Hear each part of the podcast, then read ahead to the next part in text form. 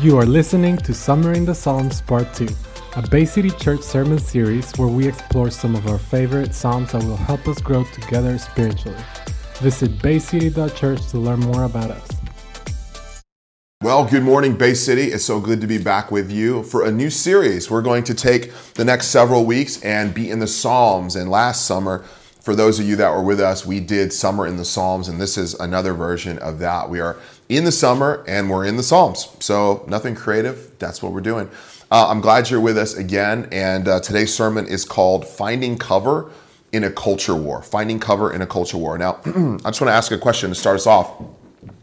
On a scale of 1 to 10, how stressed out, angry, annoyed, fearful, uncertain have you been in the past, I don't know, let's say three months now? One of those, you're probably at a nine. Okay. I know this has been a really rough season. Now, if we were to parachute into 2020 from five years ago, from 10 years ago, from 50 years ago, from even like a year ago, how different is the world? So different. We're in a considerably odd season. And it is quite honestly a little bit odd, a little bit stressful, a little bit anxious. And for some of us, we're in utter despair. Maybe we've lost our job, we've been furloughed, we've had to move, a lot of hard things happening. Now, I'm to recount some of these things just to kind of get you stressed out even more, okay? Think about the one area that we're all thinking about most, and that's COVID 19. That's changed. Fear anxiety have skyrocketed. We've talked about this a few weeks ago, have skyrocketed around this subject. They have. It, things have just changed so much. The CDC has actually put out a coping with COVID 19 anxiety manual. I don't know if you know that, but you can actually go to their website, the CDC's website, and download the Coping with COVID 19 Anxiety Manual. so if you're stressed out, I don't know if they're the, the source you want for that, but if they are, you there is a legitimate manual that you can download because that's how stressed out everyone is. They know that uh, constant media, constant uh, social media, constant news, if you're going on those things and you're looking it up, you know how stressed out you're going to be. We all do, right? No one quite knows how much how COVID-19 spreads. No one quite knows uh, where you get your information. It's going to vary, right? So if you go to Fox News or CNN, different information. Breitbart and Vox, different information. Twitter or Facebook, different information. If you get your information in Georgia, or if you get your information in Texas, or if you get your information in New York, you're to have different information. And then the masks, right? It's like mask, no mask, social distance, no social distance, restaurants okay, restaurants evil. What are we supposed to do? One prominent journalist on Twitter recently said this if you go out without a mask, you will kill people's mothers and fathers, and their blood will be on your hands. that is intense, especially when you're reading Twitter and you're scrolling around for, you know, cat memes or whatever, or the latest news on the NBA lockouts, and you come across the idea that you're now a murderer for forgetting your mask to go on your morning walk with. That is a little bit scary, okay? I, I totally get that and some other people, I mean, are fearing for their jobs during this COVID 19 outbreak, right? I mean, some of us have lost our jobs. Some of us are, would love to go back to work. I mean, some of us would, would, would kill to get a job back because right now uh, the money is tight. Others of us have jobs and are terrified to work them because we're afraid if we work them, we're going to get sick. I was talking to a friend just last week. They don't even want to go back until there's guidelines. They have a job and are willing to give it up because they're so fearful of COVID 19. Oh my goodness. And in the economy as it relates to this, economy's open, the economy's closed, the economy's open, the economy's closed, stock market up, stock market down.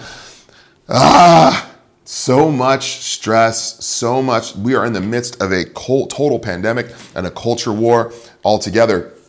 Think about this too. Outside of COVID 19, we have people that are fearful of injustice in our communities, right? We had a conversation about this a few weeks ago about the uh, protests and all of the, the, the, backlash and the ramifications of George Floyd's death and Breonna Taylor and all of the different people that have continually been getting, killed. As it stands today, we're in the middle of a culture war as it relates to, relates to this idea of black lives being valuable in society. Yeah? Those who fight for injustice of murdered minorities, uh, they are legitimately, some of them are fearful of the police. They're afraid of the police. I, I mean, I know for me at times, when I see a police car, my normal instinct is not to be like, oh, hello, officer, thank you for saving my life. It's to actually be a little bit afraid. I mean, I was pulled over over two dozen times in four years and never once got a ticket in my college hometown. Granted, Northern Idaho, understand, but nonetheless, still happened. And so when I see a cop car, I have PTSD. For others of you, you're seeing messages of defund the police and you're afraid. You're like, I don't want the police to be defunded. My uncle's a police officer. My father's a police officer. My husband's a police officer. I don't want to live in a world without police. And there's this, there's a total uh, paradox in this situation for so many people. So many people feel so polarized on these really hot and but, button issues. And then also, this culture war is threatening the status quo of American life. Some of us are saying, man, will America ever be the way it always was again? I hope so. And others of us are saying, Will America ever be a place where I can feel safe? I hope so. Some of us want America to change, and others of us want it to, to stay where it is. We, we just are so different on this subject. And then, of course, in the midst of this culture war, there are those of us who just want America's destruction. Right? There are those of us who simply want America to die. These people operate under the guise of simple and strategic reform in America, but actually seek radical shifts of the status quo. They seek to tear down the patriarchy, the uh, authority, the powers that be, the swamp, whatever it is, insert that word, and we want to destroy it. Some have some of some of these people have Marxist agendas set on destroying the American family dynamic and destroying fa- fathering as we know it, sexuality as we know it. That's that's their idea. Some people want to just terrorize, loot, vandalize, and just tear down stores. They, they actually don't have an agenda. I just want some free video games from the Target. There's no agenda there at all. It's not it's not intelligent. It's just uh, primal, maybe. Uh, you want an example of this? You know, people are being tearing down statues all around the United States. I don't know if you've seen this. I'm sure you have. I don't know if you've heard of this small little detail. It'll catch up, but yeah, people are tearing down uh, statues all around the United States. And okay, you know, if you want to tear down a statue or attempt to justify vandalizing a Confederate colonel in the South statue, okay, I'll listen to your conversation. But Portland, Oregon, the whitest large city in America, they are protesting police brutality towards blacks by tearing down a statue of an elk of an elk. They set fire to the world's largest, or this country's largest elk statue. Now, I don't know about you, but elk lives matter to me. I'm just kidding. But it's funny that the, the contradictions in our nature, because Portland has a long way to go. They have a racist history in their in their uh, in their background, and in fact, there were tens of thousands of people registered to the KKK in their own background, and it has a small number of black people living in its society, and yet it's tearing down statues to protest black lives, but not of racist colonels in the Confederate Army, of elks.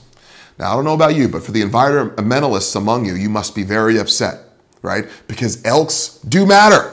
And unfortunately, they're being disrespected in places like Portland, and we need to stop this injustice. Now, I'm being playful, but I'm doing that in a way to just demonstrate how crazy this whole scenario is. This is a, a, an utterly scary situation, and there are even some who actively uphold uh, racist, white supremacist ideologies and want to revel in their sin and torture people. They're doing that. That's what's happening by committing legitimate hate crimes. So there's even that taking place. Crazy, right? But let's not forget our favorite culture war uh, item, and that is uh, cancel culture itself. Now, cancel culture is this it's where we comb through the past of every single human being who has even a small amount of noteworthiness and we reveal their sin to the public and then torture them and their employers until they are fired. Scary, scary stuff. And the reason why this is really scary is because of the hypocrisy around it, around cancel culture. Because the amount of people, my friends that I see online, actively canceling different movie stars or politicians for their quote racist acts, I've heard those people be very racist, either to me or to somebody else or about an idea. And I just thought, you know, if I were to just type this under the comments of what they did that day in 2010 or in 2014 or in 2006, that might destroy their life. And if I were to tag their high school employer or their tech company that they work for, perhaps they would be fired as well. We can basically all be fired for the sin we've committed because we are all sinners. That is a huge problem. Now, I'm not saying we should justify allowing people to be overt white supremacists or, or overt male chauvinistic pigs or anything like that. I'm just saying that if our sin is strung out on the line, none of us, Jesus says, he who without sin may cast the first stone. And none of us would be casting sin, such stones today if that if Jesus was here saying that. So, my goal was to hopefully get a little angsty out, get angst out of you and to kind of bring a little stress to you because in the midst of hardship, Psalm 91, our text today, hits us like a cup of cold water in a hot desert. That's where we're going to be. So if you have your Bible, please, Psalm 91, that's where we're going to be kicking off this series, Summer in the Psalms, by talking about the shelter, the cover of God. So if you feel burnt out, stressed out, just over everything in general, this psalm is for you. Okay. Psalm 91, we learn this that God is our spiritual protector, that God is our covering, that He will provide a full reality of shelter for us if we go to Him for protection, but only if we go to Him. So, what's the first thing we know in this psalm? The first thing we have to ask ourselves is this What are the spiritual benefits of God's covering for His people? What's the spiritual benefit of that? We see in this psalm that God is actually a refuge and a fortress. He's a refuge and a fortress for us. But what does that mean exactly? Because this imagery it makes a lot of sense. I mean, I'm in my, my dining room right now. This technically is a shelter and a fortress. I think that imagery is lost on us. Look at verse 1. He who dwells in the shelter of the Most High will abide in the shadow of the Almighty. Now, this word shelter in the original language is really translated like kind of like a secret hiding place or like a secret spot, a secret place, a secret shelter. It's like a hiding place. Think of it like a tree house for a kid, or maybe a kid builds a fort and they feel all safe in there. That's kind of the imagery that should we should be garnering up as we read this passage. Now, this hiding place keeps you safe, to be sure, but it wasn't a regular space like for all believers all the time. In fact, this isn't like a well-traveled road. This is a secret place that we must learn to find, to cover. It's a place where we get to commune with God and God alone. Okay? Now, this text here, it says, He who dwells in the shelter of the Most High. Now, this word dwell means to live amongst, to be presently. Not all people travel to this secret place with God and dwell there. Maybe some of us will be there for a moment. Maybe some of us will be there for a year. Maybe some of us will be there only when someone close to us dies. Maybe some of us will only be there when we lose our job. Maybe some of us will never get there. But what we do know is that God asks us to dwell. He who dwells in the shelter of the Most High will abide in the shadow of the Almighty. You will be present with God there. Some will go to it briefly, but how many of us live there? Let me just ask you a simple question I know the answer to.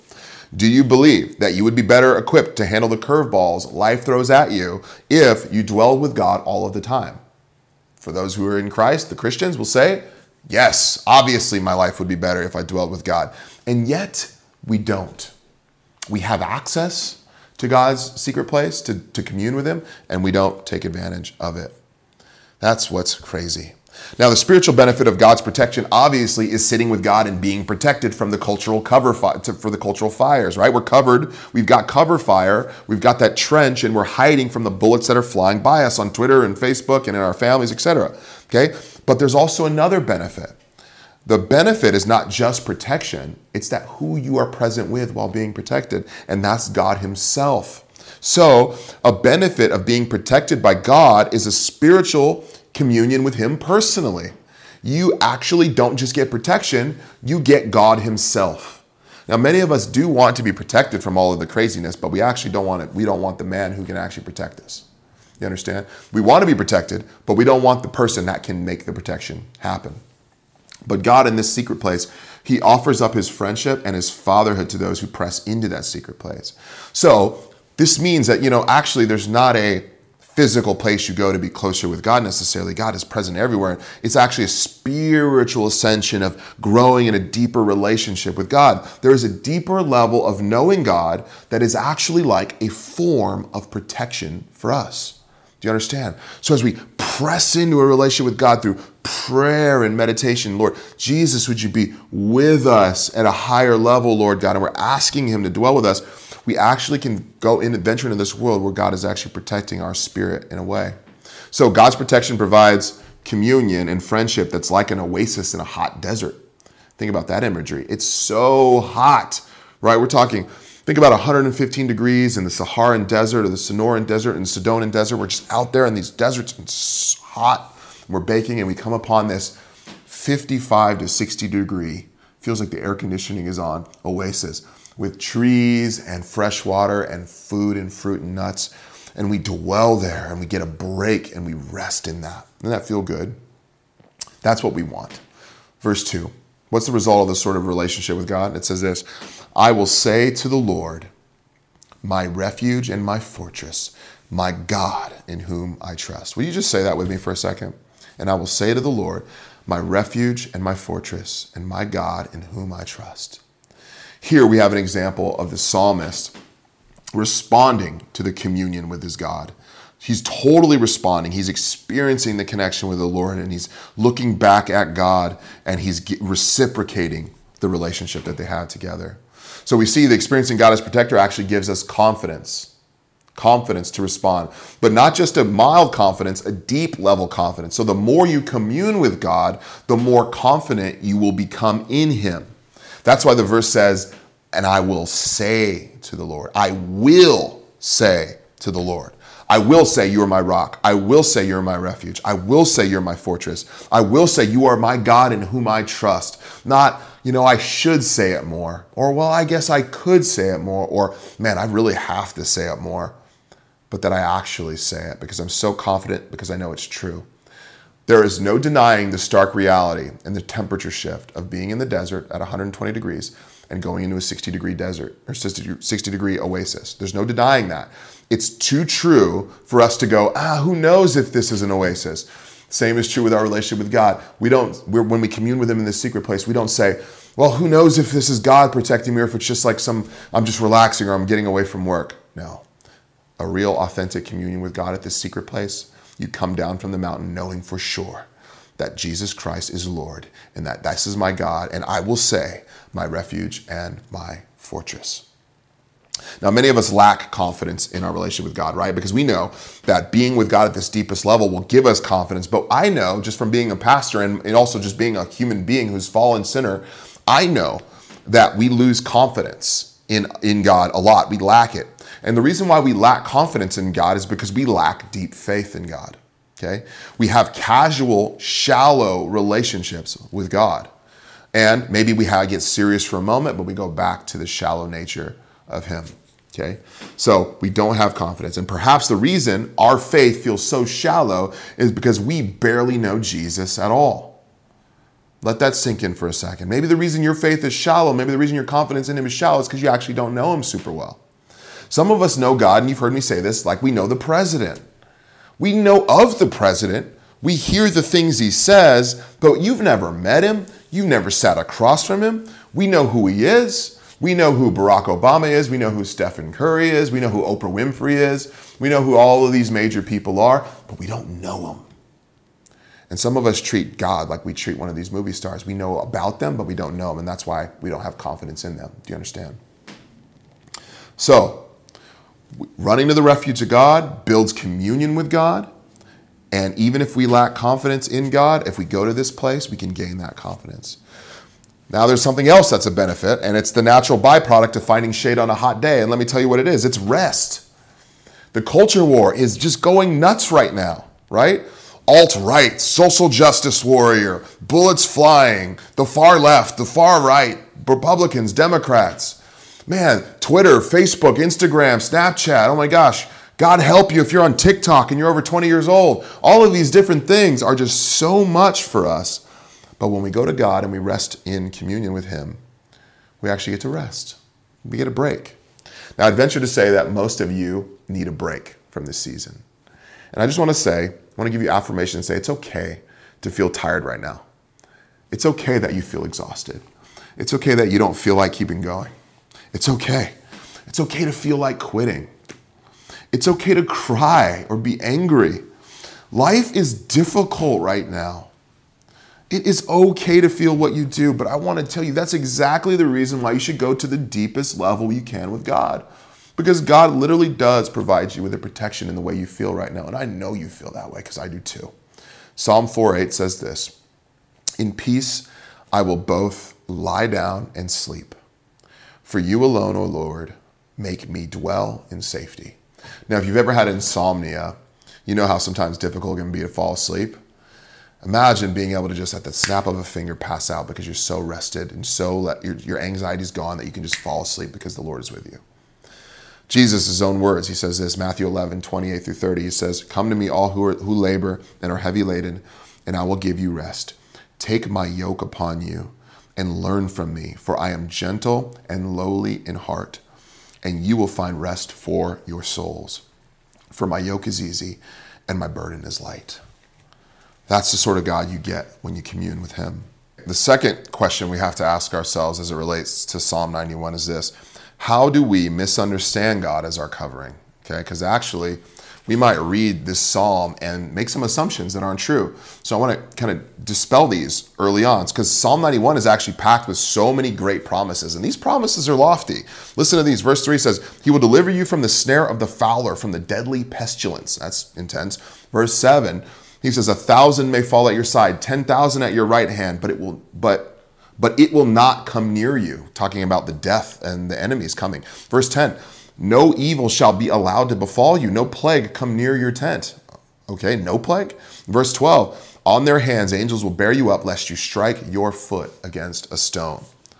Now, these are some intense promises, but does this mean that no evil will happen to us? because we're in the middle of coronavirus, COVID 19, global pandemic, racial injustice, culture war, all of this. Does this mean nothing bad is going to happen? Does this mean that God is going to defeat all of your enemies? That means you will never get sick. Is this, is this what's happening? Do you say this? God will not allow any earthly harm to come upon me. Do you say that? Do you say this? Bad things like death and destruction will never happen to me as long as I follow Jesus. Do you say these things? I think a lot of us do actually look at the Bible like this. If I'm faithful, no bad will happen to me. Okay? Now, one way you know that this is not the right way to interpret this passage is because this is how Satan interprets this passage, okay? To tempt Jesus. So Jesus goes out in the desert for 40 days and Satan shows up to him to tempt him, right? Because Jesus is trying to spiritually connect with God and to prepare for his ministry. Satan shows up to tempt him. And here's what happens in uh, Luke chapter 4, verses 9 through 11. And he took him to Jerusalem and set him on the pinnacle of the temple and said to him, If you are the Son of God, throw yourself from down here, from down from here, for it is written, He will command his angels concerning you to guard you, and on their hands they will bear you up lest you strike your foot against a stone. Now, seems like pretty interesting, right? Jesus is at the top of the temple, and Satan goes, If you throw yourself from here, God's going to protect you. It says it right here in the scripture. And do you know where he quotes from? Psalm 91, verses 11 and 12. That's where he quoted. Satan, Satan is telling Jesus to throw yourself off a cliff and God's angels are going to catch you because surely if you're the Son of God, he's not going to let the Son of God die. Now, unfortunately, many of teachers today, many in this city, okay, many in the Bay Area, will teach and share Satan's interpretation of this text. They will say, if you have faith, if you just sow a seed, if you just sow a seed into the body of believers with your money or whatever it is, then, then you will be safe, you will be protected, and your house will grow sevenfold. House, car, all of it is coming to you. Okay? That's what it says. If you were to just Google Psalm 91, you would find, find many Bible studies, sermons, uh, faith healers that would share this interpretation. Okay? God will protect you. He will cover you. He's your fortress. No harm will come upon you. Doesn't matter anything else. Okay? And yet we know death exists, don't we? Many of us have lost someone that's died. Were they unfaithful? Is that the reason they died? We know that people get sick, people go broke. We understand that. We understand that people get taken advantage of, people get uh, kidnapped. This thing happens. This interpretation filters the Bible through our desires. It essentially is us reading our interpretation of Western modern happiness into a scripture meant for ancient Israelite people. Okay? So we cannot read 2020, 2021 ethics into a scripture that is meant for an ancient Jewish people. That's not how it's done. So we need to be able to say, how does the, ter- the scripture inform me, not how do my views inform how I should see the scripture. But rest assured for us, Jesus rejects Satan's interpretation and he rejects many of our interpretation of the scripture. And he says this Luke 12, 412. Jesus answered him, It is said, You shall not put the Lord your God to the test. Jesus responds by quoting Deuteronomy chapter 6, okay? Jesus is saying that God is not a magic genie that if you rub hard enough that you'll be safe in any situation. And you certainly shouldn't make God jump through hoops like a circus animal. But we do this, don't we? We say things like this God, if you do this for me, I'll do this for you. If God doesn't do this, then I know he's not real. Like one of the oldest tricks in the book from older professors in atheism is they'll take a piece of chalk, back when we used chalk, and we'll say, I'll drop this on the floor, and if it shatters on the ground, then we know God it doesn't exist. So I'm going to disprove God right now. And they'll drop it, and it breaks in the garden. They go, therefore, God is not real. We put the Lord our God to the test. Yeah. Now this doesn't prove God's not real. All it proves is that He's not a circus animal willing to jump through hoops. Right. If I were to tell you, you what you need to do is you need to go run 10 miles right now as fast as you can, holding a pizza on your head, and if you don't do that, you're not real. Well, is that fair or is that you just going, I'm not going to do that? That's ridiculous. God's looking at this professor going, No, I'm not doing that. That's stupid. I'm out of that. I'm not a circus animal. When we exegete this passage like this, we put the Lord our God to the test. Okay? The psalmist in Psalm 91 is not against what God says elsewhere, that there will be sorrow and death and struggle, like it says in Psalm 44. Psalm 91 actually perfectly grasps the tension of the physical and the spiritual, right along with Luke chapter 21. Look what Jesus says to his disciples.